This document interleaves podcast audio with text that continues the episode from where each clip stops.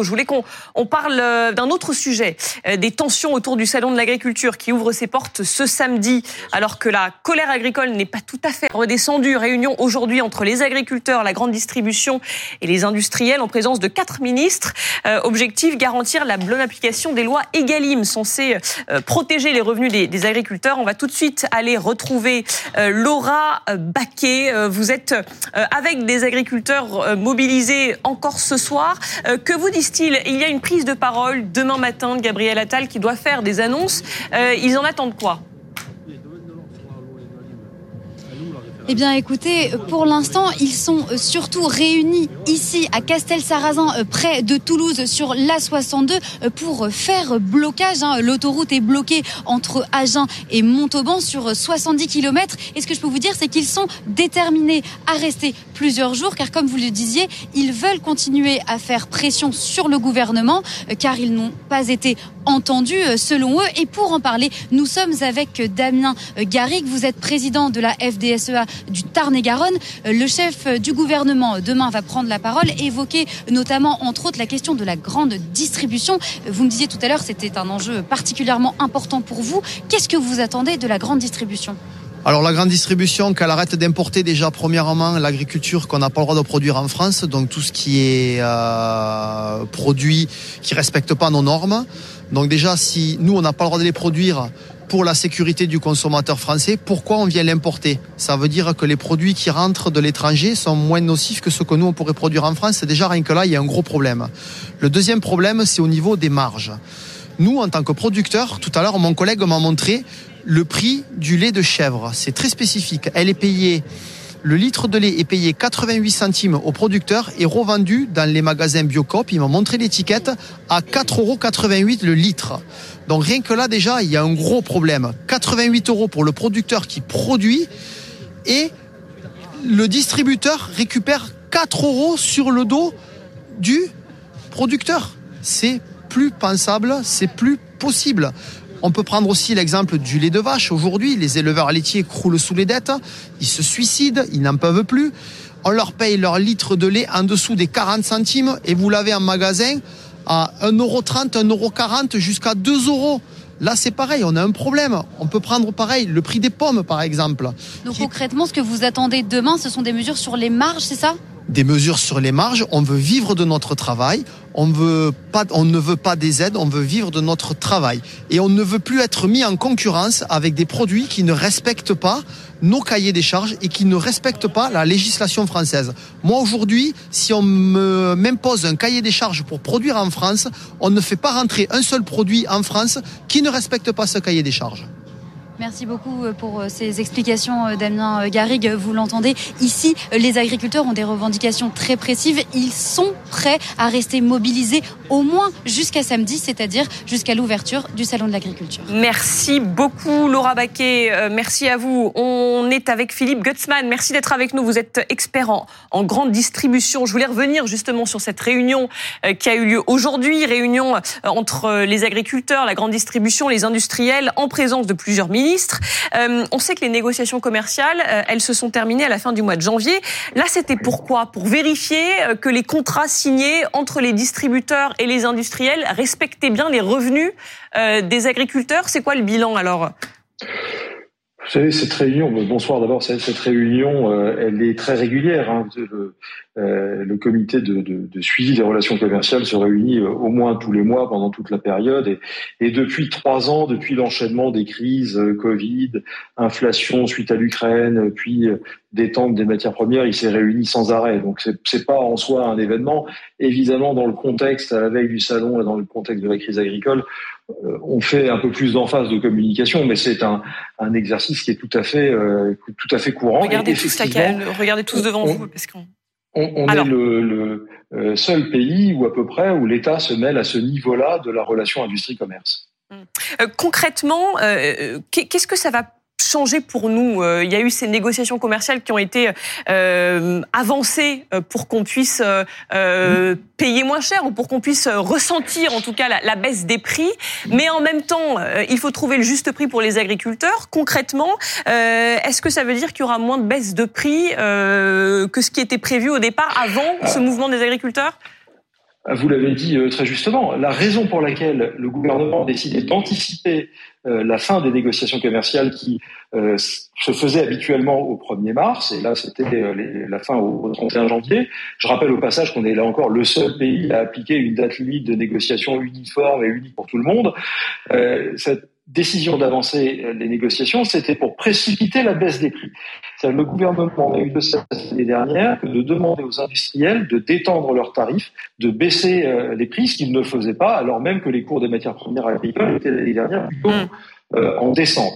Euh, donc, ça a été fait pour ça. La réalité, c'est qu'au cours de ces négociations, on est arrivé avec des, des, demandes de hausse de tarifs des industriels, qui sont par ailleurs motivés, et on sort des négociations avec une hausse moyenne qu'on peut estimer aujourd'hui à 2,5%. Donc, on retrouve un rythme d'inflation tel qu'on le connaissait avant euh, cette période de crise inflationniste, mais 2,5 sur le plus 21 qui s'est qui réalisé sur les deux années qu'on vient de voir. Merci beaucoup Philippe Gutzmann. Euh, merci à vous d'avoir répondu à nos questions. Donc concrètement, euh, en plus ça grésillait, donc on n'a pas tout entendu. Est-ce qu'il faut s'attendre à des baisses des prix ou pas euh, dans, dans, dans les rayons des supermarchés? Ben, Le gouvernement aimerait bien, mais avant la baisse des prix, c'est que le fournisseur soit payé à son juste prix.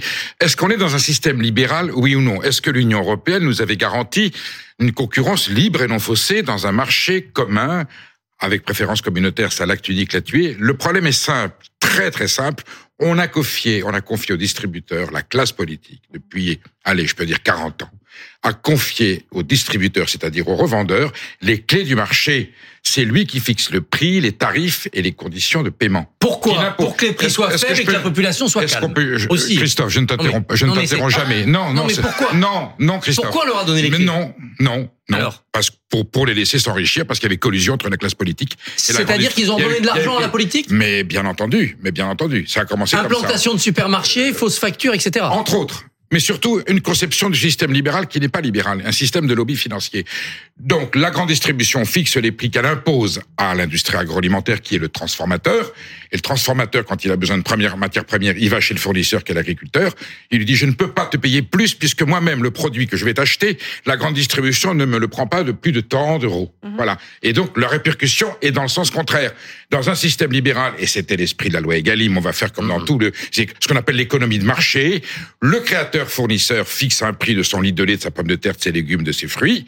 Le, le, le, transformateur, l'industriel, achète un certain prix qu'il négocie, bien mmh. entendu, en fonction de son pouvoir d'acquisition de prix de revient. Et ensuite, il va voir le grand distributeur, dit voilà, j'ai des tomates, j'ai des, j'ai des légumes, j'ai du lait, j'ai des yaourts, j'ai des, j'ai des fruits, et je le revends à tel prix que j'ai payé parce que l'autre a besoin d'en vivre. Eh bien, ce système-là n'existe pas. Et nous avons aujourd'hui une première loi Egalim qui n'a pas porté ses fruits, une deuxième loi Egalim, quel aveu d'échec qu'un gouvernement qui dit je refais une deuxième loi. Et là, nous avons trois ministres qui vont voir les distributeurs et qui leur disent est-ce que vous pourriez appliquer la loi, s'il vous plaît, parce que sans ça, on va avoir un problème. Ils ont identifié 124 contrats euh, entre industriels et distributeurs qui ne respectaient pas cette loi Egalim censée protéger les revenus. Non, mais c'est certain, mais cette loi Egalim, elle est mal ficelée dès le départ. Si vous voulez, vous pouvez pas faire comme ça un contrôle des prix uniquement en France, dans un marché européen libéralisé.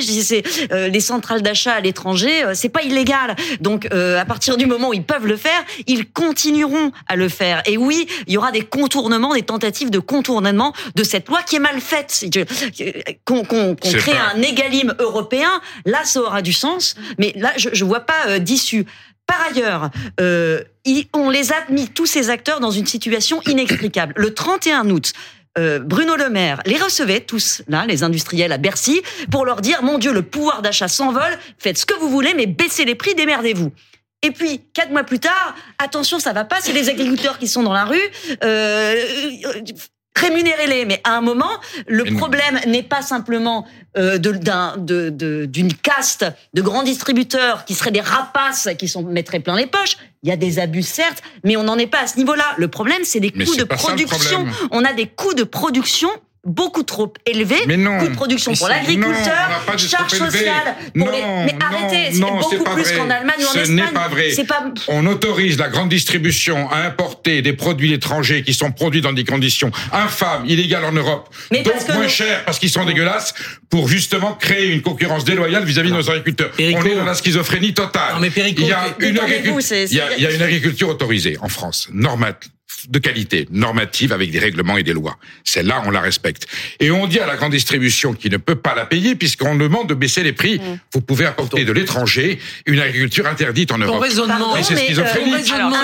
Christophe Barbier. Une pomme française, elle coûte deux fois le prix de la pomme allemande, trois fois le prix de la pomme polonaise. C'est une réalité. les coûts de production. C'est faux ce raisonnement. Elle coûte ce qu'elle coûte. C'est la pomme hollandaise et la pomme turque qui sont dégueulasses. Elles coûtent pas cher. Oui, le pouvoir d'achat. J'aimerais qu'on entende Christophe Barbier, s'il vous plaît. On donne à manger aux pauvres, de la nourriture infâme parce qu'ils sont pauvres. C'est inaudible comme discours. Et là, c'est inaudible aussi sur ce plateau. S'il vous plaît. S'il vous plaît, est-ce qu'on peut m'écouter? Je vous en supplie. Christophe Barbier. raisonnement, Perico, est pertinent, cohérent et argumenté mais il n'est pas le seul. Et c'est pas parce qu'on fait d'autres raisonnements qu'on vient de détruire le tien.